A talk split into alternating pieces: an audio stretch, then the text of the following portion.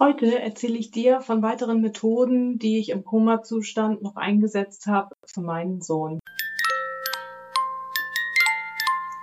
Hallo, ich bin Mirja, immer noch verwitwet, immer noch mit MS-Diagnose und neuerdings nur noch Mutter von einem lebenden Kind. Und das ist, was ich in diesem Podcast gerne für mich aufarbeiten möchte. Und wenn du magst, darfst du mir gerne dabei zuhören. Du bist herzlich eingeladen. Gregory Grabovoi habe ich dir ja nun schon erzählt. Ich habe aber noch mehrere Heilmethoden oder Methoden zur Wohlbefindensverbesserung gelernt.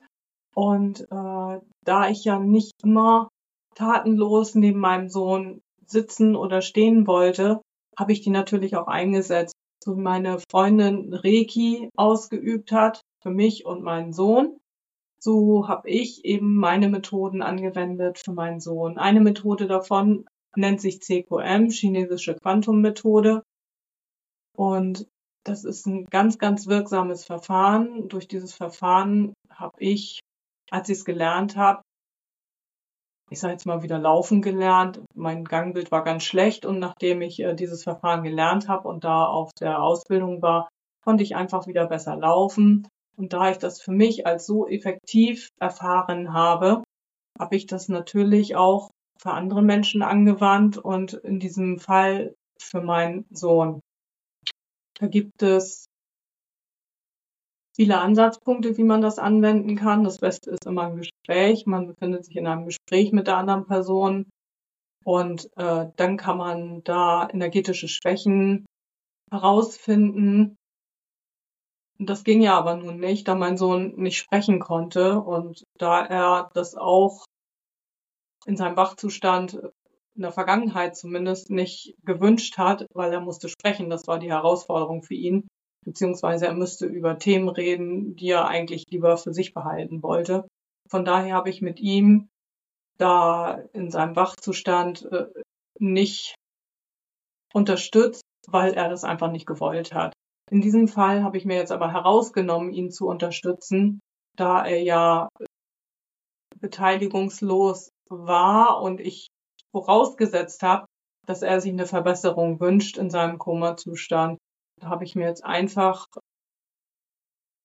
den Wunsch genommen, dass ich ihn unterstützen darf, also den Wunsch genommen, dass er auch für sich gewünscht hat, dass es besser wird. Ansonsten unterstütze ich oder begleite ich natürlich nicht, wenn die Person gegenüber das nicht wünscht, weil das ist Blödsinn. Ich greife nicht ein in ja, in die Lebensplanung anderer Menschen. Und wenn jemand sagt, ich möchte, dass es mir schlecht geht, dann ist das sein gutes Recht, dann darf es ihm natürlich auch gerne schlecht gehen. So, aber ich schweife ab. Ähm, das heißt, ich habe mit CQM unterstützt, da es kein Gespräch gab, habe ich Listen zur Hilfe genommen und ähm, Bilder zur Hilfe genommen. Zum Glück habe ich von einem ganz, ganz netten Oberarzt die MRT-Aufnahmen von seinem Gehirn zur Verfügung gestellt bekommen.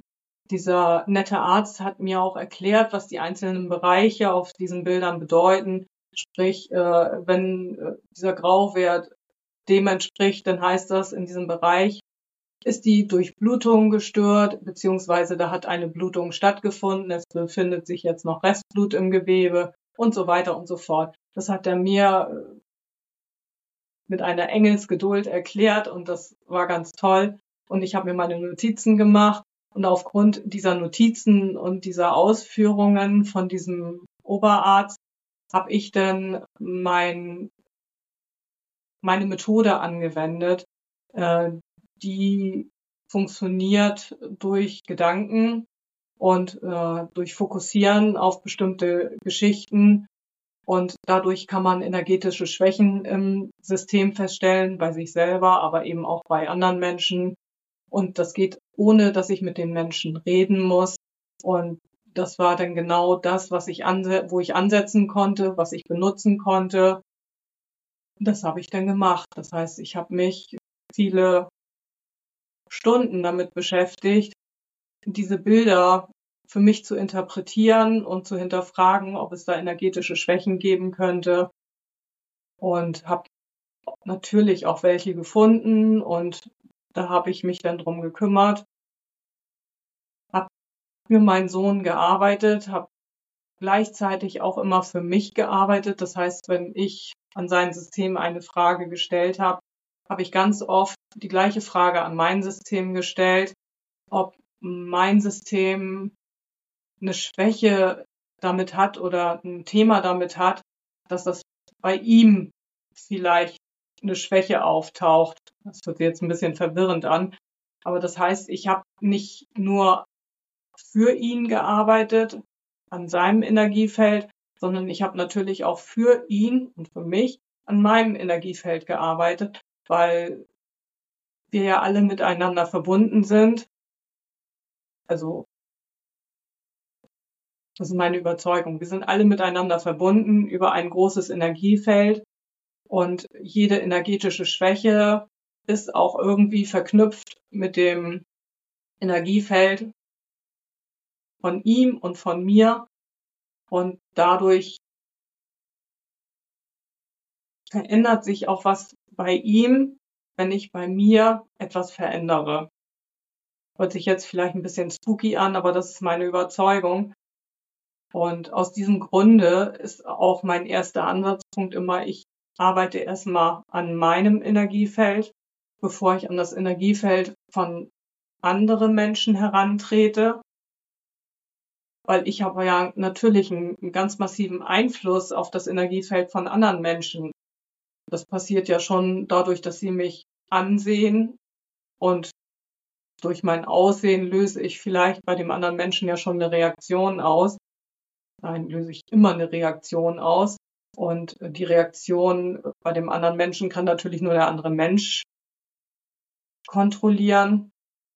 Ich nicht, aber ich kann mein Energiefeld so satt sauber halten, dass äh, möglichst wenig Ansatzpunkte da sind. Das heißt, wenn mein Wasser ruhig ist, dann äh, gibt es nicht so viele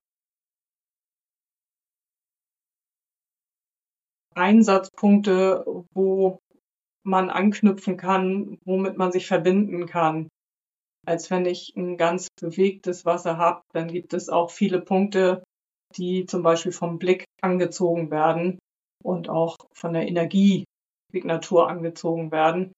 Das ist äh, das, wenn man sein eigenes Energiefeld bereinigt und geklärt, also gesäubert, weiß nicht, wie ich das ausdrücken soll. äh, also wenn ich in meiner Mitte stehe, ist es schwieriger, mich aus dem Gleichgewicht zu bringen, als wenn ich schon zu einer Seite irgendwie geneigt bin. Dann ist es natürlich leichter, mich umzukippen. Und wenn ich geneigt bin, dann äh, reagieren andere Menschen anders auf mich. Die wollen mich dann vielleicht halten oder umschubsen, je nachdem, wie die Reaktion da sein könnte. Und wenn ich aber in meiner Mitte stehe, dann äh, ist dieser Wunsch zum Halten und zum Schubsen vielleicht viel, viel kleiner, als wenn ich geneigt stehe. Also da kann man das so miteinander vergleichen. Und deswegen arbeite ich immer zuerst an meinem Energiefeld, bevor ich an einem Energiefeld von anderen Menschen arbeite, natürlich nur mit deren Erlaubnis. Und ja, das habe ich in diesem Fall gemacht durch, wie gesagt, die total nette Erklärung und äh, zur Verfügungstellung der Bilder und der Informationen hatte ich da ein großes Spielfeld und habe mich damit auch wirklich stundenlang beschäftigt. Und in dem Moment, wenn ich mich damit beschäftigt habe, hatte ich nicht das Gefühl der absoluten Hilflosigkeit, ich könnte nichts tun, sondern ich war schon in dem Modus, ich habe Einfluss ich kann beeinflussen und ich kann in die richtige Richtung beeinflussen. Und das hat mir viel Halt gegeben und natürlich ganz, ganz viel Hoffnung.